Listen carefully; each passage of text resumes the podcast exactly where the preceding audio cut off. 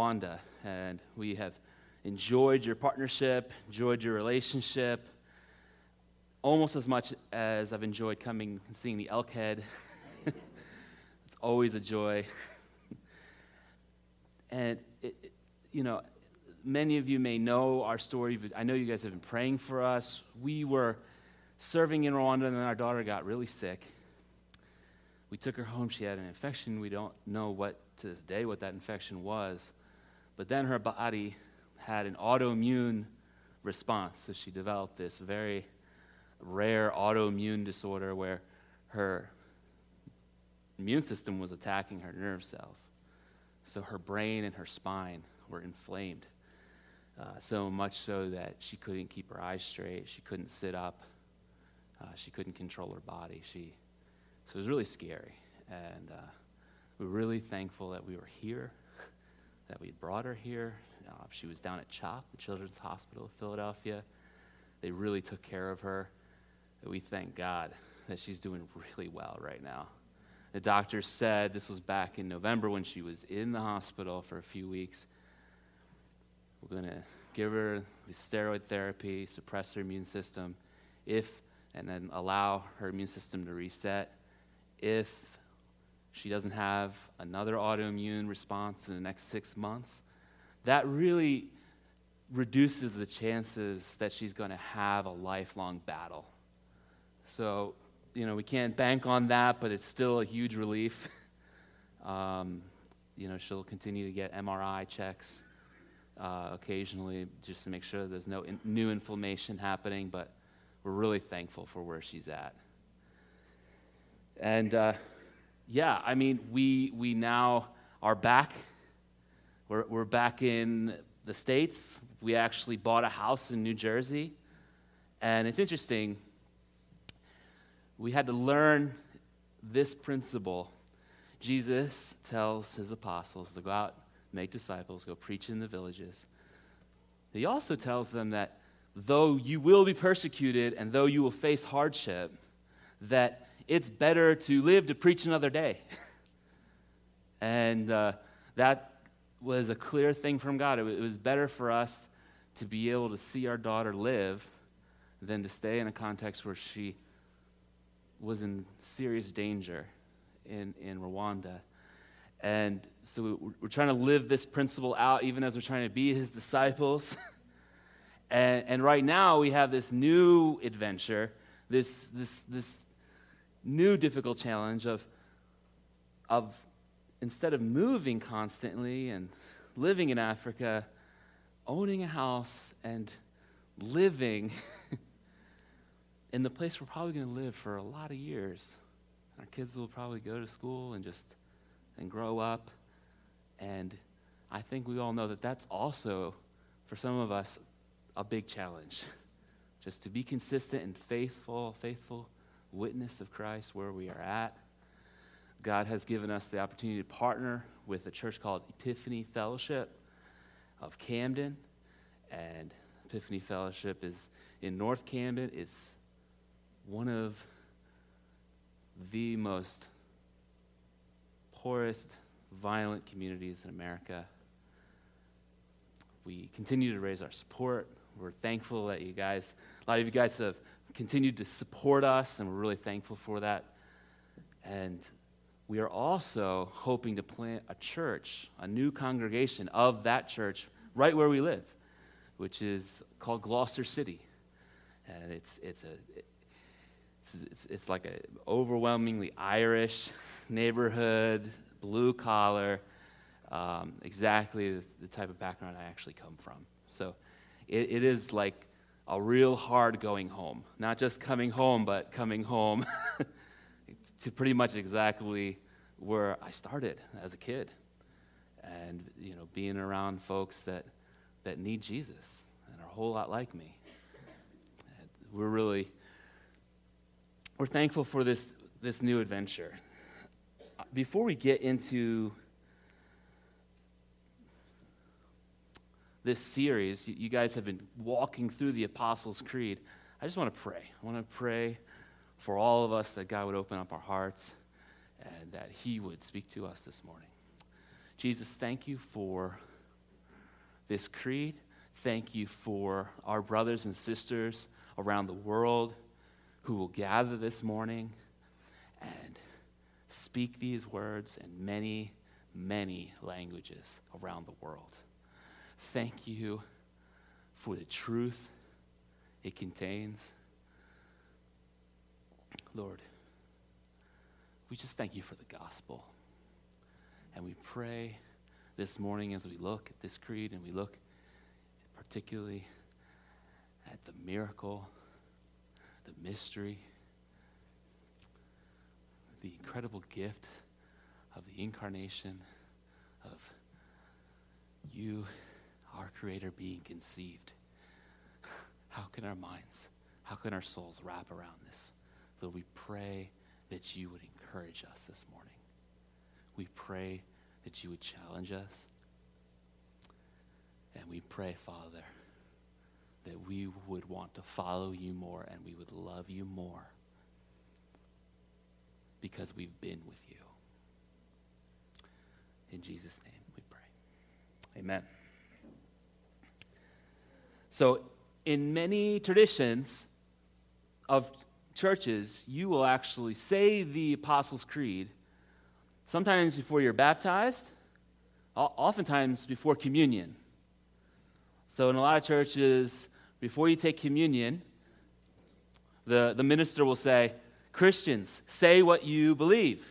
And then the response is, they say the Apostles' Creed. right. Um, this, this, there's a reason for that what we see in this creed, and you probably have begun to notice this as you've been doing this series for a little bit, is that the creed is not heavy on interpretation, but it is on proclamation. The, the creed is, is really the center of what Christians believe. And what's at center of what we believe is not so much our reflection, but on what happened. Most of the creed it is about what happened. We're talking about how Jesus was born. We're talking about who his mother was. We're talking about who was the actual person in charge and crucified him. And this is very, very different than what's at the center of most faiths. And we really, this is really our goal. We want to be defined not so much about our interpretation and what this means for us, but we want to be united with other believers around the world. And we want the center of our faith to be around this God came to us in Jesus. That unites us all. Now we have different reflections on that and we live it out, and we should. But the creed is not so much about our particular theology and our theological reflections. It's about God did break into history and saved us. And we say that with all other Christians. It's the thing that unifies us. And it ought to be the thing that we feel a particular charge to share with others. Like, we are not primarily wanting to introduce our neighbors to John Piper, are we? Or whoever your favorite teacher is. You want to introduce them to Jesus. And not so much your reflection of what Jesus has been for you, although that's important. You want to introduce people to the Jesus, the real Jesus who came into a real world to set us free from real sin.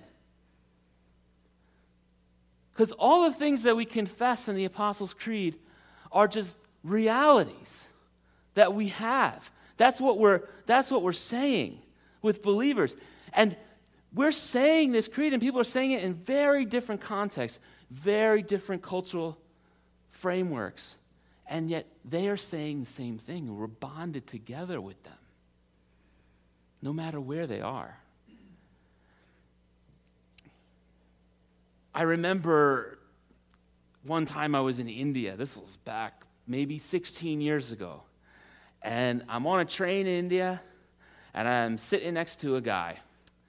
He's, you know, an Indian guy. And we start talking because he speaks English. And that was awesome because I was in a zone where a lot of times I didn't have anyone to talk to for a while because I was traveling by myself. And uh, so we strike up a conversation. And I tell him what I'm doing. And at, the, at that time, I was serving in Kenya. After high school, I worked a year, and then I went and spent a year in Kenya. And I told him, you know, I'm, I'm working with a church in Africa, but our church in Africa, uh, some of the members had weddings in India, so we came, I came to visit India and just learn about India. And the guy on the bus says, You know, the problem I have with you Christians. Now that's interesting because I, I, I, didn't, I, I wasn't really prepared to talk about religion, but I was just telling him what I do and just we're just introducing you know ourselves. Anyway, he comes at me. The problem I have with with with you Christians is that you know you set up all of these hospitals and all these different places, orphanages, schools, whatever, and you do it so that you can convert people. But shouldn't we just do that because we're called to be good? And Looked at him and I said, You know, actually, as a Christian, it's not that I want to win people over to my side. And my reflection on the truth as if I have discovered something that you haven't. But actually, the way to become a Christian is to admit that you don't have it. It's the way to become a Christian is to admit that you don't know the way, you don't know the path, you don't know how to go forward, but you do know you need a Savior. And, you know, it was awesome. We, we just got deeper and deeper in the conversation. And he, he began to realize because he had not really been able to talk to a, a, follower of Christ. It was clear he had never really heard the gospel of Jesus, the gospel of God's grace, that he, he really was hearing for the first time what it's all about to follow Jesus. Not that we listen to Jesus because he had some dream or an angel spoke to him or he had just some better teaching and we like Jesus' teaching better than everybody else's teaching, and then we want to spread that teaching around the world because other people's teaching isn't good. No. We realize that our biggest problem is in ignorance, but that we're a part of this rebellion against God.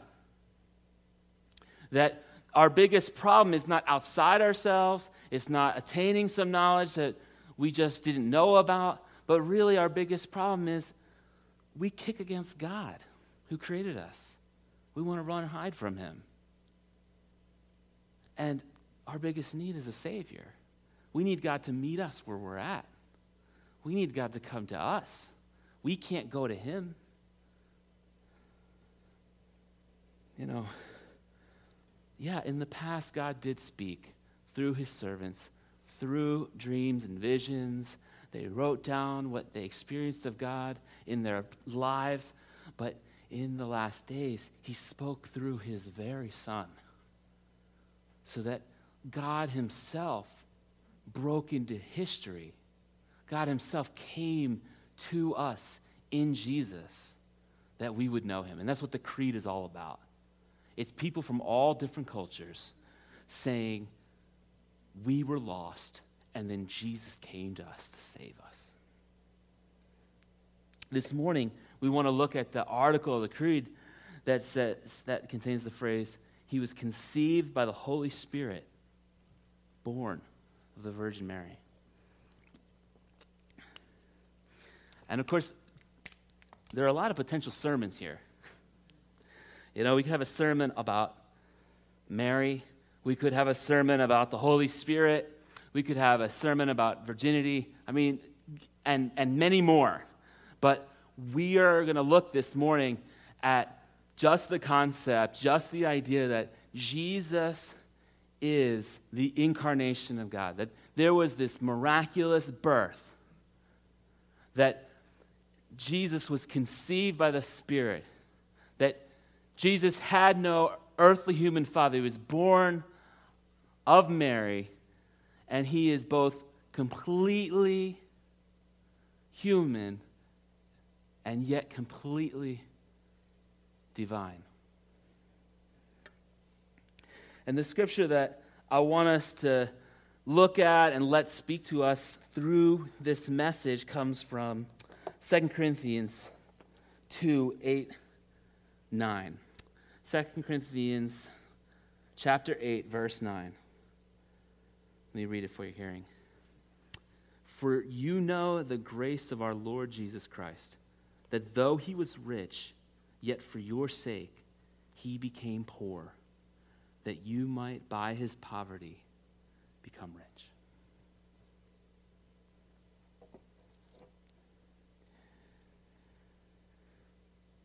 I want to talk first. I only have two points. First point is what is this not? What is the incarnation not? And I want to give a little disclaimer because I'm going to talk about something that might be a little controversial, might be a little bit out of the normal narrative, especially for those who have grown up in the church, been in ministry, especially if you've done cross cultural ministry, youth ministry, anything like that.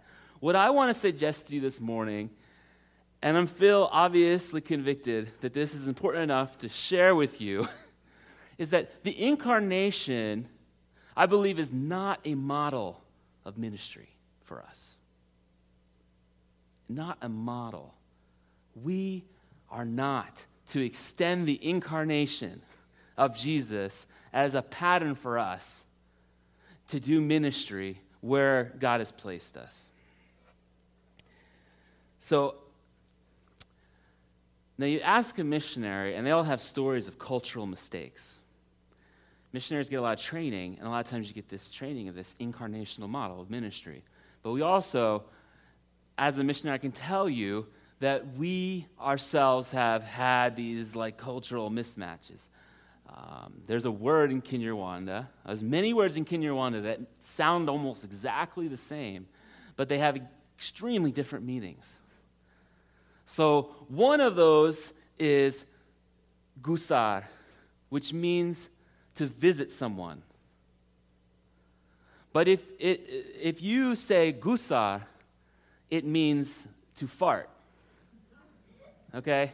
So when you're talking about what you did at someone's house, current or past tense, you better say it right. or there's going to be some confusion. There, there's going to be some cultural mismatch. It's going to be a mistake. But other mistakes are not so small. And one of the, the cultural things that happens in place like Rwanda is those who have been orphaned for many reasons, often by war, they will look for people to stand in as their parents when they get married. So there, there, there's a wedding, and maybe you have a friend, and they look at you and they say, Will you be in our wedding? Will you be my father in our wedding? And for us, Americans, not knowing the culture, that sounds like, oh, that's like a real honor. Let me be the father in your wedding. I, I don't care. It's what? It's one, two events in a week. That's no big deal. I can do that. Um, I'll get to learn a little culture, see a different wedding. But that's because that's because you don't understand what they're asking. They're not just asking for you to be a father in their wedding, one off, come to the event and say you give the, the bride. No, it's, it's much more involved than that. They're asking you to negotiate the dowry. They're asking you to take care of them if their husband ever leaves them for the rest of their life. They're asking you to not be father in some metaphorical sense. They're asking you to be a real father who adopts them. This is pretty common. So obviously, that's a really big mistake. if you were to agree to something and you have no idea what you agreed to. I, I think when we talk about incarnation as a model of ministry, we kind of do that. We, we use language and we talk about, hey, we need to be Jesus to the people all around us. We need to, we, we need to follow Jesus and incarnate into the culture of Camp Hill, the West Shore, Harrisburg. We're actually biting off a whole lot more than we can chew. And, and it's just theologically and biblically wrong as well. Um, this whole concept of incarnational ministry popped up in response to a lot of things that really needed to be corrected. A ministry that is very traditional, not relational, programmatic, and we need to not be those things. That's not what I'm saying. But at the same time, there are better pictures, there are better biblical models than saying incarnation. Uh, one of the trainings that you do as a missionary based on this incarnational model is to say, Jesus was the model missionary that we follow. So Jesus was completely God, and then he became human, and he learned, and, and not just human, but he learned particularly the Jewish culture, and us as well. We want to follow Jesus in this. We want to we want to kind of become part of the community and follow Jesus in all these steps. And you have this phrase where you become 150% of a person. Because as people, we can't possibly have two cultures completely. So as we become to begin to enculturate, we lose part of ourselves. We, we, we become less of our, like as Americans, for example, in Rwanda, you lose a, a part of your Americanness and you start to become partly Rwandan. So maybe now the goal is for you to be 75% American and 75% Rwandan so that you can now be Jesus to those around you as good as you can.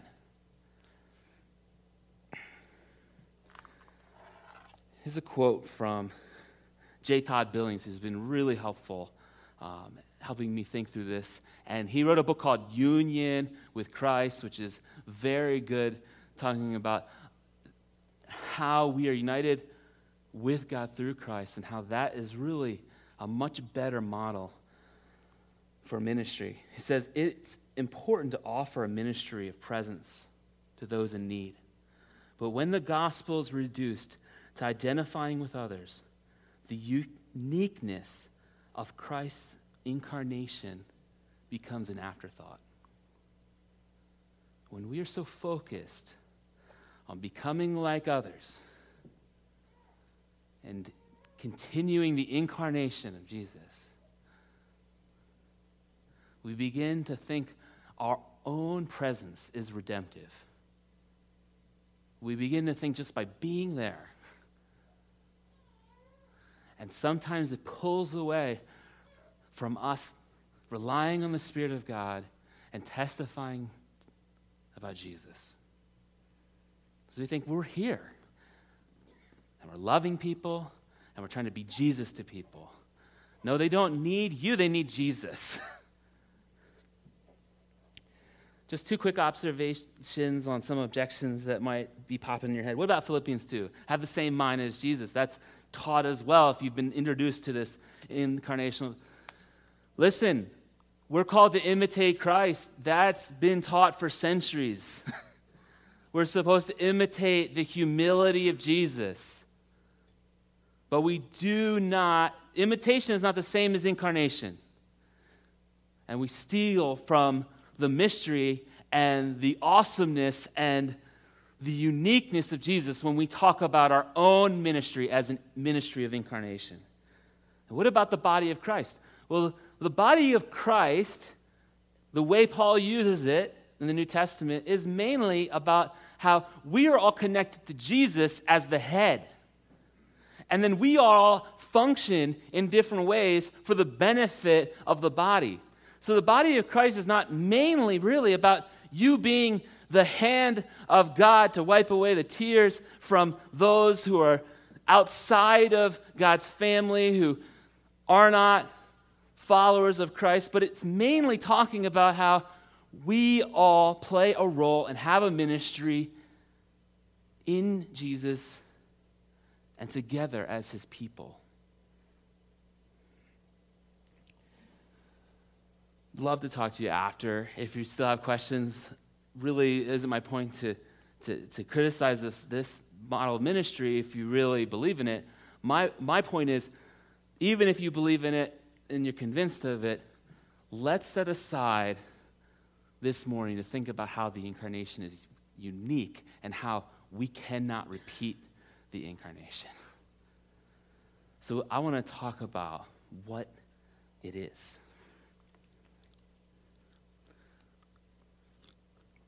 The, we're talking about how God, though he was rich, Jesus was rich. Jesus was in heaven. Jesus, Jesus was all right. He didn't have to come down here. He didn't have to come down to this sinful land, the low land of sorrows. He didn't have to come in to this planet full of people who rebelled against God. But he did. He came down, he was conceived. Think about that. The Son of God was conceived. The one we read earlier, the world was made through him. Everything was made through Jesus. And yet somehow he was conceived as this helpless baby with animals, exposed. God sent his son to live among us, but not in our best situation, in our worst situation. Just a few years old, and Jesus makes it on Herod's hit list. You know you're a dangerous king, a threat to the established order, when you're a baby and you get on someone's hit list, right? I mean, Jesus is fleeing Egypt before he's even a man. Jesus is vulnerable all of these all of his life. Living in true poverty. Living around those who have rebelled against God. When we talk about incarnation, the, what we're talking about is becoming incarnate. You know, this is not like vegetables or chicken. This is carne. Like, I think we're going to have some Mexican later, and, you know, you get carne, you get meat, red meat. You know, Jesus became infleshed. He became a man with all the weaknesses that come with that. Now, can you be a Christian if you don't believe that Jesus was born of a virgin Mary? That's an interesting question. Um, I think it clearly is yes because I don't think everybody, even in Jesus' day, and Paul never talks about the virgin birth. I'm sure there are people who don't know that Jesus was born as a virgin and yet know Jesus is their Savior. But can you be a Christian? This is a different question. Can you be a Christian if you don't believe it's possible for a virgin to give birth? Can you be a Christian if you don't believe that miracles are possible or likely?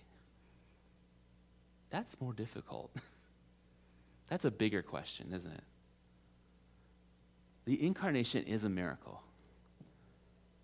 The incarnation is a mystery, but it is a straight up miracle we cannot wrap our heads around.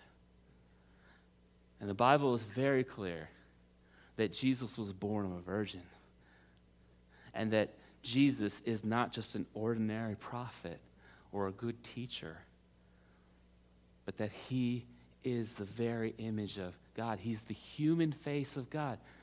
He is the image of an invisible God who created the world. It's through Jesus that we know about God and what He's like, through His life, through His love, through His teaching, ultimately through His birth, death, and resurrection.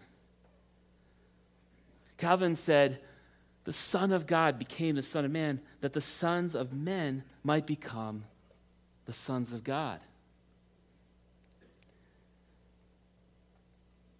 Jesus came to save us. Think about this just for a second. What Paul argues in Romans 8 if God doesn't spare his own son, what is he not going to give us? We'll think about it in the opposite. What else could God have done to save us besides come in our weakness, be among us, live under the law, live the perfect life we should have lived, died the death we deserve to die? What else could God have done to save us? There is nothing else. God is perfect. God is good. At the end of the day, this idea of incarnation and incarnational model of ministry, we have to ask ourselves is our presence redemptive? If it's not, then how does God use us in this world? He does use us. This is the, this is the mystery of the gospel. As we proclaim him, he uses us the same way he uses Mary in Luke 1. What did it say Mary was? Mary was overshadowed by the Holy Spirit. This is how God uses us. He uses us as we witness to Jesus while being overshadowed by the Holy Spirit. This is something the New Testament describes as a mystery. The New Testament says that the incarnation of Christ is a mystery, which is not like what we think of mystery. The New Testament means this is something that in the past was cloudy, it was like a riddle, but now it's very clear. It's been made known. The mystery of the gospel is that God came as a man to do what we couldn't, to save us, to be the sacrifice for us that we might become friends of God again.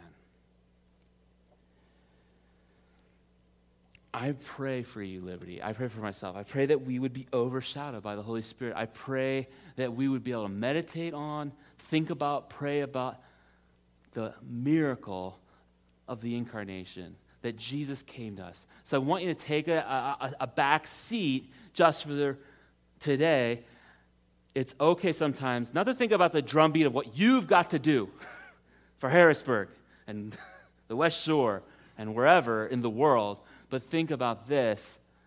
We would all be hopeless if God hadn't come. The incarnation is unique. We testify to that. We're blown away by that, that God would not spare his own son, but give him up for us. Now, I know the mission of Liberty Church is to live, speak, and serve as the very presence of Jesus in our neighborhoods, right? And that's not a bad mission statement at all. Do you realize, though, that the original language that was used for that mission statement, you might not know this, is a bit longer, and it got cut down just for the length of it, called and sent by the Spirit we seek to live, speak, and serve as the very presence of Jesus. I like that. And we all need that. We all need to remember that the kingdom comes and the presence of God comes when Jesus is in us, not because of us, not in our effort trying to understand people, get into society, uh, put on our missionary skills, and model the incarnation. No, the kingdom comes when we love people and see ourselves as servants of people, imitating Jesus in his humility, but always pointing to Jesus in the miraculous thing he did. It's never the kingdom is coming because we're here being better business people, because we're here taking out the trash for our neighbors. No. It's all about Jesus.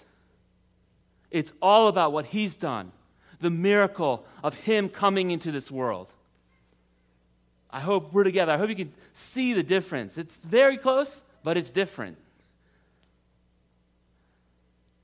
And I want to save you from the burnout that I've seen many people go through as they've sought to be Jesus.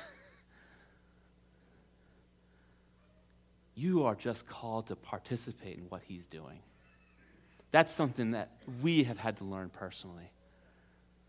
We are just tools in his hands wherever He wants us to be, that's where we need to be.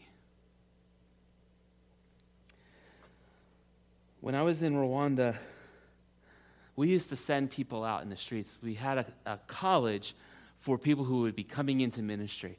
And I said, listen, go out here where the train is, go out here where the buses are. And I say, talk to people, but you are not going to have a canned five point, this is what the gospel is. All you're going to do is ask people what they think about the church.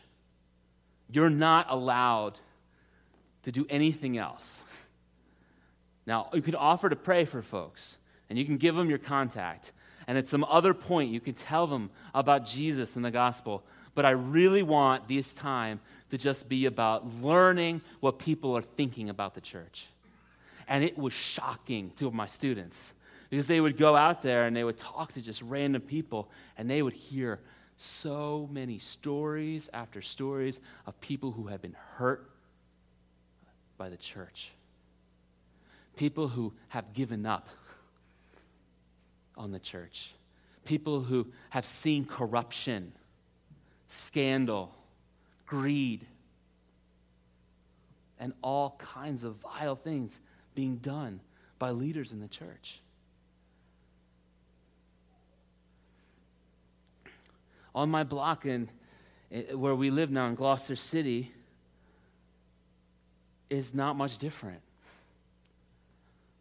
Just about everybody that we live next to in our neighborhood is married. I mean, is not married. They have kids, they're together, they, they're trying to work, they're trying to work things out, but their kids aren't growing up in the church and they aren't involved in it. And you know why?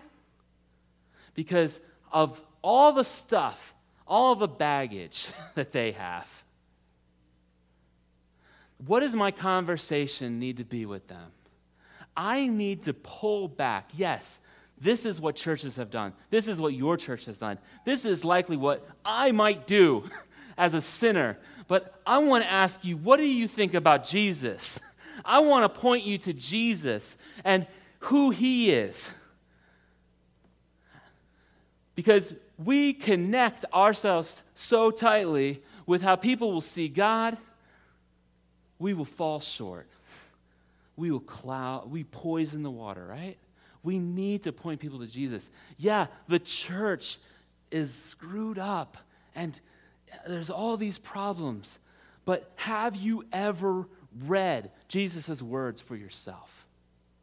Have you ever looked at his life for yourself? That's the challenge that we have. We need to point people back to the miracle, to the mystery, to the beauty of Jesus himself. I want to encourage you with this very passive sermon this morning. You're not the dad at the wedding. you're not the dad at the wedding. Don't try to be. It's okay to say you're not. It's okay to say, you know what, I am not Jesus. I seek by the Holy Spirit to imitate Jesus, point people to Jesus, live for Him, follow Him, but I'm not Him. Jesus is the dad at the wedding. He's the one that can take care of you. I can't. He's the one who can save your soul. I can't. He's the one that you can follow and trust completely. You can't do that with any human being other than Jesus, who, you know, is completely human and yet completely God. That's the crazy part. Let me pray for you. God, we thank you for the incarnation. We thank you that you were born, you were conceived, the Holy Spirit, you were born of the Virgin Mary. We thank you that you, though being rich in heaven, at the right hand of God the Father, enjoying eternal and everlasting joy as the Creator, as the pure one, as the awesome one, you came into our poverty. You came into our sickness and sin that we could be clean, that we could know your riches, that we could know your joy. God, we thank you for that. We pray, Father, that we would imitate you. We pray we would follow you. But Lord, we thank you that we cannot be you. You are alone, apart, and utterly holy. We pray for your presence. We do pray for your presence here. We pray for your presence in our lives. But we can't manufacture that by strategy, by models of ministry. We pray we would be overcome like Mary was by your Spirit. We pray these things in Jesus' name. Amen.